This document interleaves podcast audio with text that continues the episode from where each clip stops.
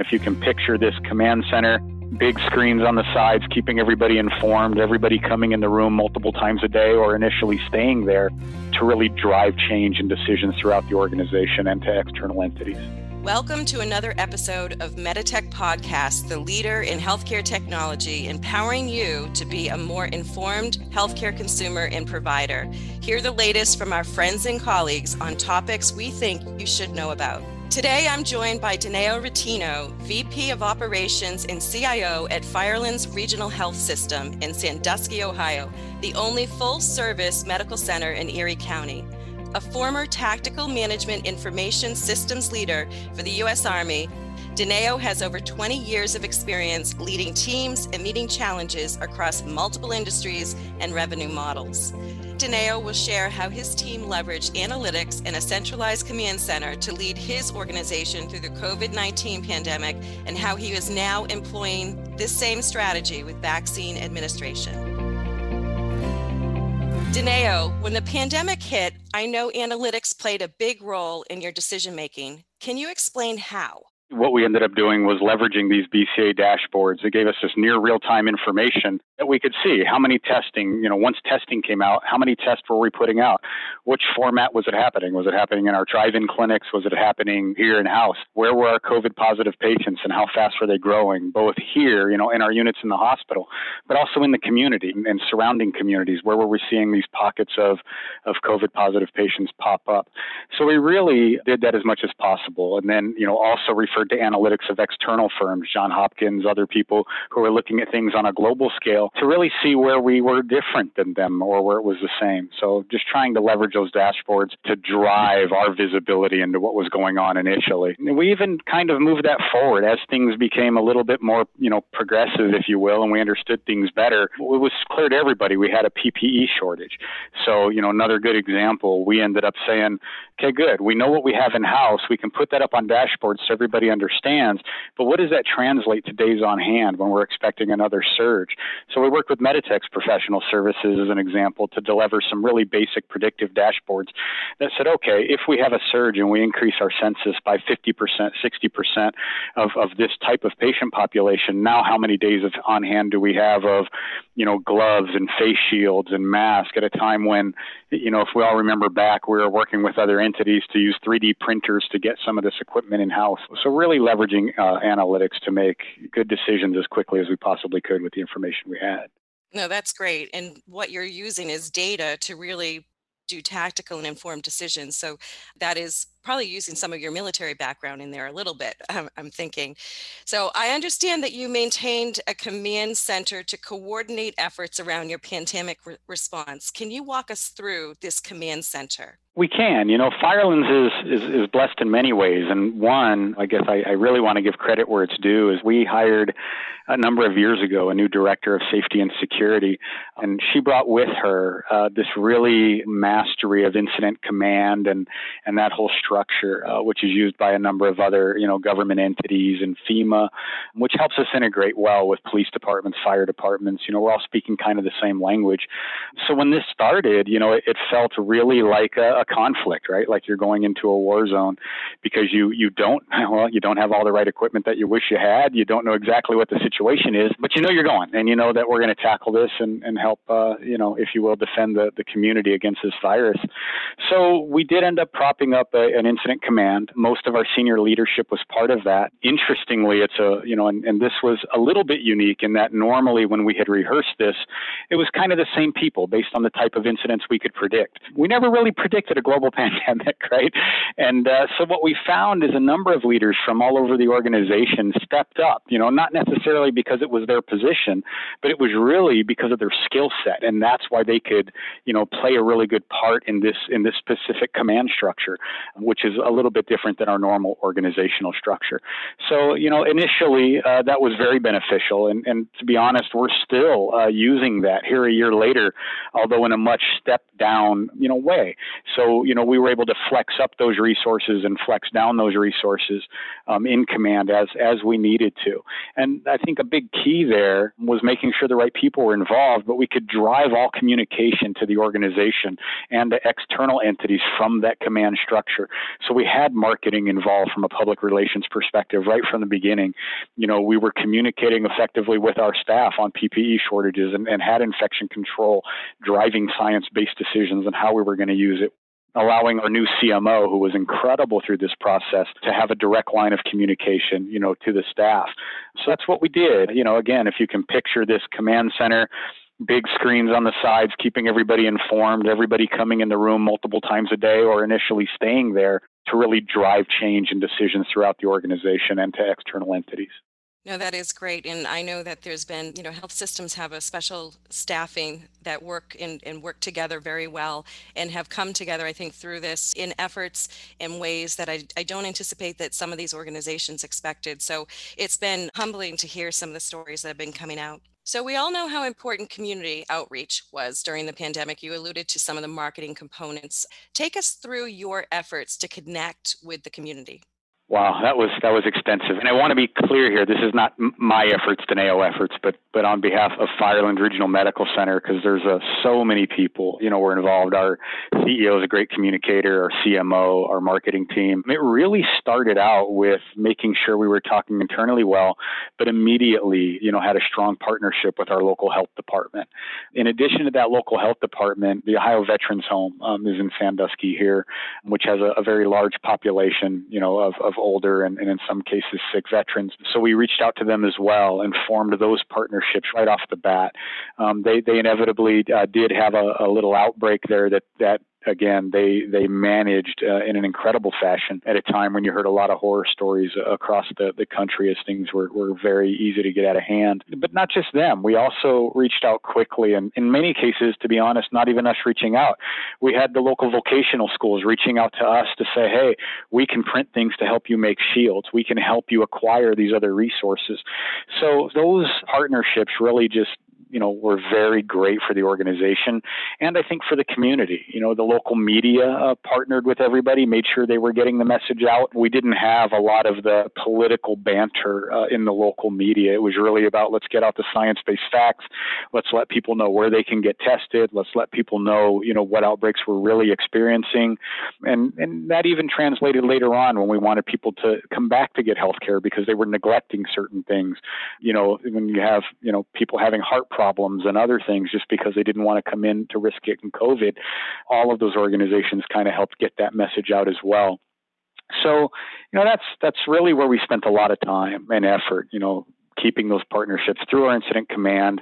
Uh, the other big thing was making sure that the community had a way to honor the caregivers because that was a big need, and, and we saw that come out in spades in, in our environment. You know, everything from trying to donate equipment and donate food to make sure that, you know, as simple as you can have iPads in place to communicate, uh, you know, end of life conversations with patients when they were in isolated units, all the way to making sure that the community was putting out signs and they all gathered in the parking lot one time and they're flashing lights and honking horns um, you know at a, at a specific time in order to, to show the nurses and people who couldn't get away from the bedside their appreciation it was just incredible i think Thank you.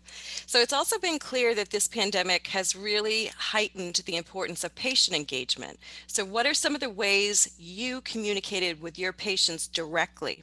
We had um, our marketing team uh, leverage social media quite a bit. So we've got the the local media talking at more of a broad scale, but those that you know increasingly followed us on social media via Facebook, LinkedIn, things like this, spent a lot of time making sure that they had appropriate messages.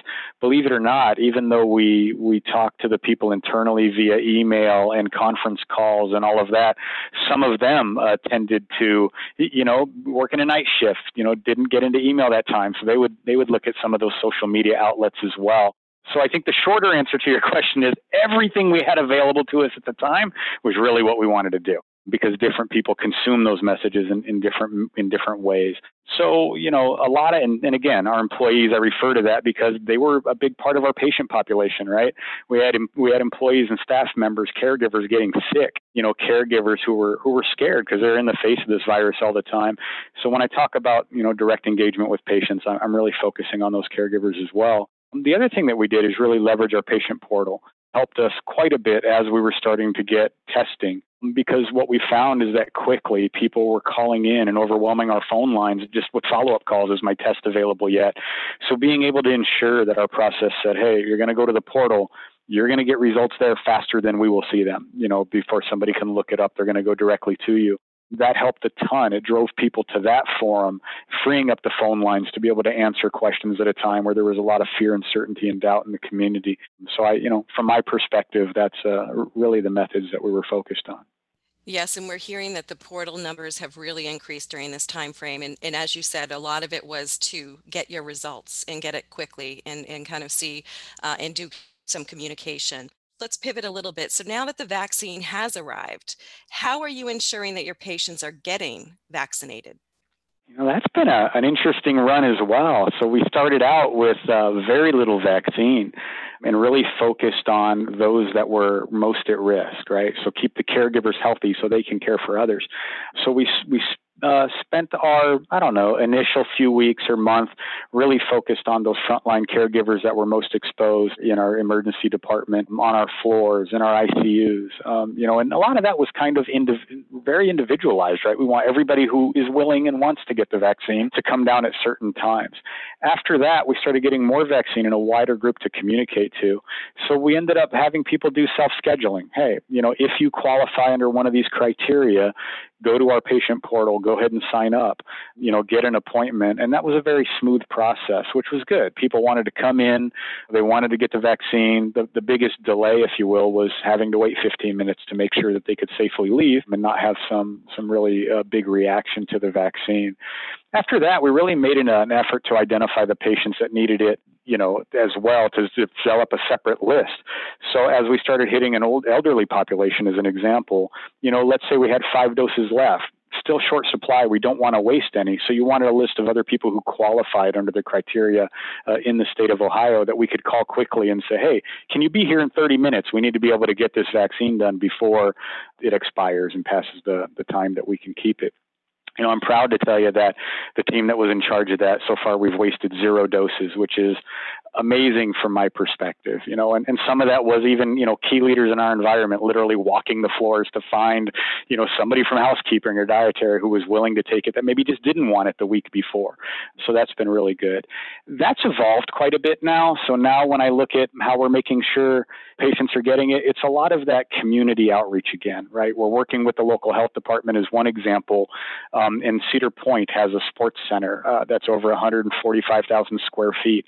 Um, in our community. And so we've partnered with those organizations to have mass vaccination clinics.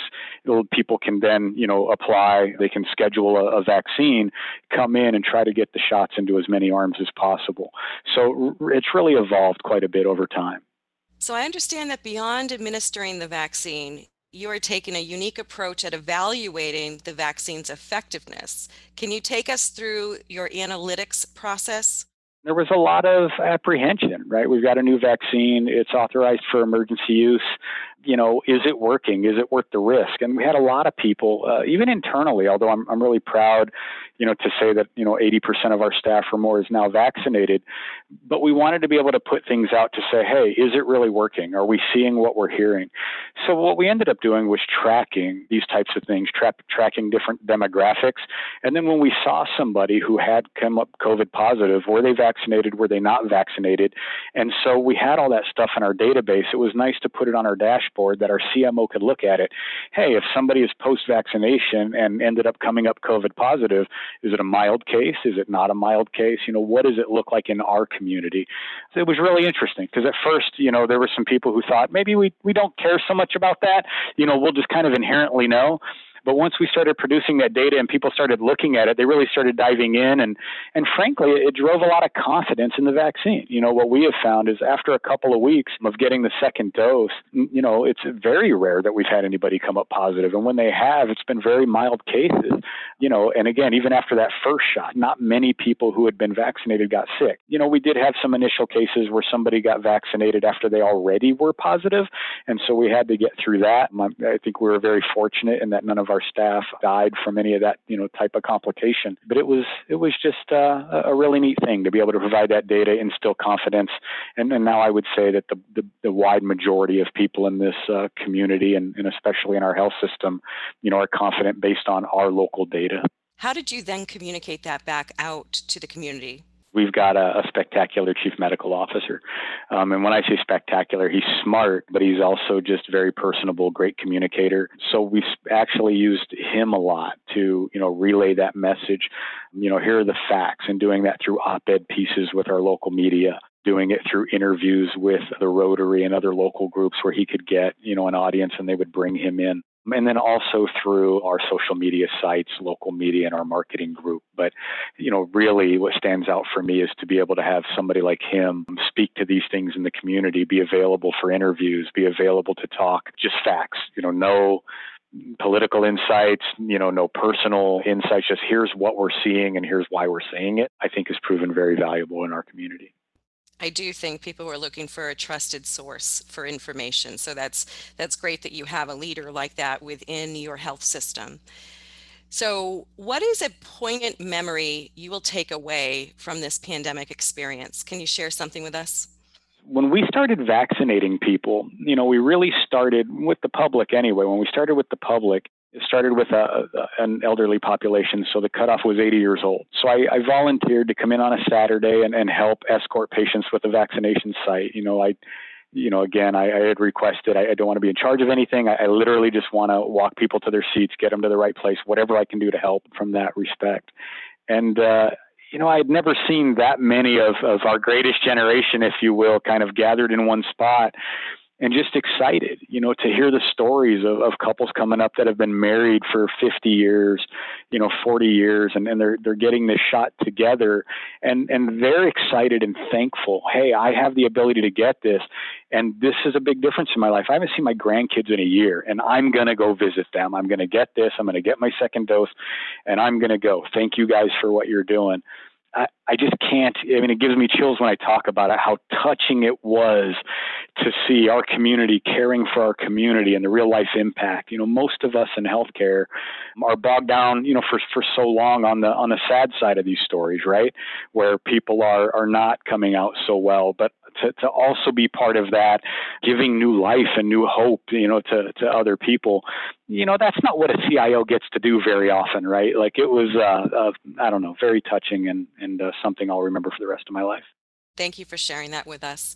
So, we always end a podcast with a fun question. With the weather warming up in Ohio and more vaccinations being rolled out, it looks to be a good summer for many people spent outdoor with families. What are you most looking forward to this summer? Any vacations, activities, or projects that you're daydreaming about these days?